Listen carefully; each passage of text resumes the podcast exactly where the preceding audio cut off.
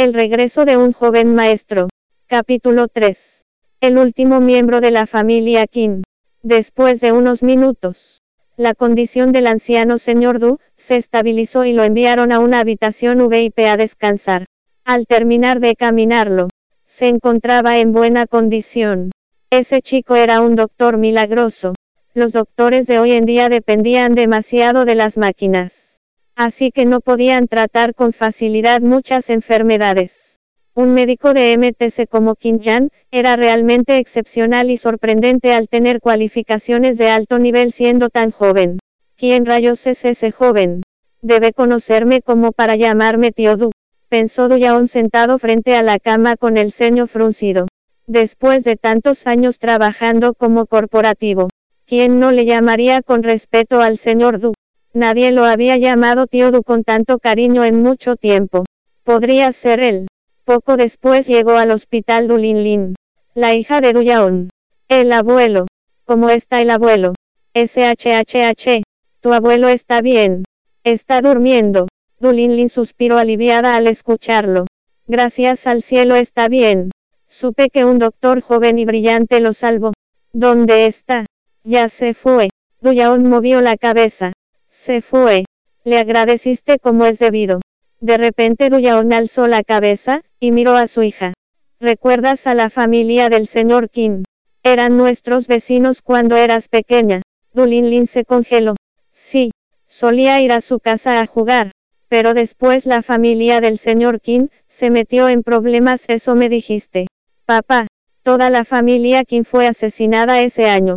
El suceso conmocionó a todo Dongay. Los recuerdos de la familia se desvanecieron lentamente con el paso del tiempo. Ahora la familia King era como un tabú. Desde entonces, las familias influyentes no podían mencionar lo sucedido a los King a menos que quisieran poner sus vidas en riesgo. Incluso quienes eran cercanos a ellos, como la familia Du, no se atrevían ni a mencionarlos. En ese entonces todavía eras joven, y no eras consciente de algunas cosas. Después del asesinato de la familia Kim, la policía obstruyó con barricadas el lugar. Yo estaba ahí por casualidad, pero no vi el cuerpo de Kim Jan. Kim Jan, ¿quieres decir que está vivo? Preguntó impactada Du Lin. Duyaon asintió con seriedad. El hombre que salvó a tu abuelo me llamó tío Du. Parece ser de tu edad. Tengo el presentimiento que es uno de los Kin. Du Lin Lin se veía llena de alegría. Estoy muy contenta de que Kim Jan esté vivo. Pero, papá, ¿por qué no te ves feliz? Duyaon sonrió con amargura. Claro que estoy feliz que Jan esté vivo. Pero el chico tiene un corazón abatido y mal temperamento. Ahora que está de vuelta, me preocupa que, las cosas vayan a complicarse. Si ese joven es de la familia Kim, debe haber regresado a Dongai en busca de venganza. Pero incluso con sus extraordinarias habilidades en medicina, ¿cómo podrá hacerle frente a los que tienen poder? Claro que Duyaon ignoraba que Kim Jan, no solamente era bueno en medicina. Kim Jan llevaba su bolsa, y llegó al antiguo distrito al este de los suburbios de Dongai. El lugar se había convertido en una zona turística llena de casas restauradas, viejas, pero aún mantenían cierto valor, las cuales se encontraban separadas una de la otra y con patio. Esto era escaso en una metrópolis tan modernizada. No había cambiado mucho en 10 años. En definitiva, el área estaba bien mantenida, y lucía similar a los recuerdos de Jan. Mientras caminaba por el patio, Echó un vistazo a lo que solía ser su hogar. Tenía sentimientos encontrados.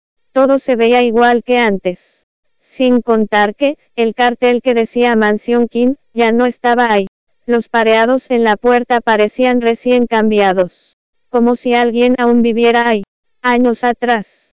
Los 18 miembros de la familia King fueron asesinados. Excepto Kim Jan de 12 años y su ninera. La tía Fen. ¿Qué tal si? Jan empujó la puerta frontal, y caminó hacia el patio. El suelo estaba lleno de maleza, pero había señales de que alguien había estado viviendo ahí. Tras dar unos pocos pasos, podía escuchar a los perros ladrando desde el patio. Jan frunció el ceño, y caminó al patio interior. Lo primero que llamó su atención fue una enorme jaula cuadrada y metálica. dentro de la cual había una figura agachada en el rincón.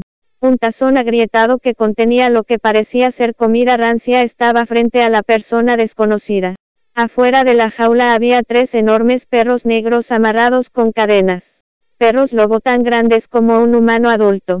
Sus hocicos estaban cubiertos por espuma, mientras ladraban y mostraban los colmillos. Jan los ignoró, y se acercó a la jaula para observar a quien parecía ser una mendiga tratada como un perro. ¿Quién eres? preguntó. La mendiga alzó la mirada. Era una mujer de mediana edad con cabello largo y cara demacrada. Se veía el terror en sus ojos. Al escuchar la pregunta de Kim Jan, no pudo evitar retroceder, y no se atrevió a emitir sonido alguno. Aún después de 10 años, la apariencia de un adulto no cambia mucho. Por lo que Kim Jan miró su rostro, y supo que la mujer frente a él era su ninera. La tía Fen. Tía Fen. Eres tú. Tía Fen. Fen Juan se paralizó y, alzó la mirada mientras un rastro de duda se asomaba en sus ojos. ¿Quién? ¿Quién eres tú? La expresión de Kim Jan, se ensombreció y apretó los puños. Tía Fen. Soy yo. Jan. Los ojos de Fen Juan pasaron del temor a la confusión. Luego, se llenó de alegría en tanto las lágrimas caían por su rostro. Joven amo es usted. Está vivo gracias al cielo. La tía Fen era solo una niñera, pero ella había criado a Kim Jan, desde que era niño. Así que era como una segunda madre para él. Jan estaba lleno de furia al ver cómo la habían tratado. Sal de ahí, tía Fen. Jan abrió la jaula, e intentó dejar salir a la mujer. Cuidado, joven amo. Fen Juan palideció del miedo repentinamente. El momento en el que Jan abrió la puerta de la jaula. Los tres perros encadenados corrieron hacia ellos. El largo de las cadenas, ya había sido calculado, permitiendo a los perros alcanzar la puerta de la jaula con el fin de asegurarse que Feng Juan no pudiera escapar. Los perros eran increíblemente agresivos, y habían mordido un par de veces a Feng Juan. Así que ella sabía lo aterradores que eran. ¿Qué harían ahora si no había podido advertir a Qin Yan? Mientras los perros se acercaban a ellos. Jan soltó un frío resoplido, y con un rápido movimiento de muñeca, tres agujas plateadas salieron volando en dirección a los animales. ¡Sas! En un parpadeo, los perros bajaron la cabeza a medias, mientras les salía espuma del hocico, y tenían una aguja que sobresalía de sus cuellos. Todos en el mismo lugar. Los ojos de Feng Juan, se abrieron de par en par.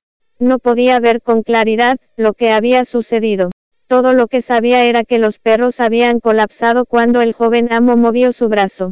Kim Jan caminó hacia la jaula, y sacó de ahí a la tía Fen.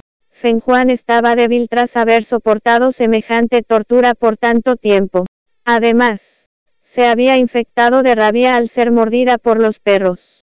Si Kim Jan no hubiera aparecido, ella habría muerto después de un par de días. Joven amo, mientras usted esté a salvo, yo estoy feliz. Estoy contenta de que esté vivo. Pero si ya terminó de ver lo que tenía que ver, apresúrese y váyase. La mirada de Kim Jan, se ensombreció mientras sostenía a la tía Fen. Ahora que regrese, no tengo intenciones de irme.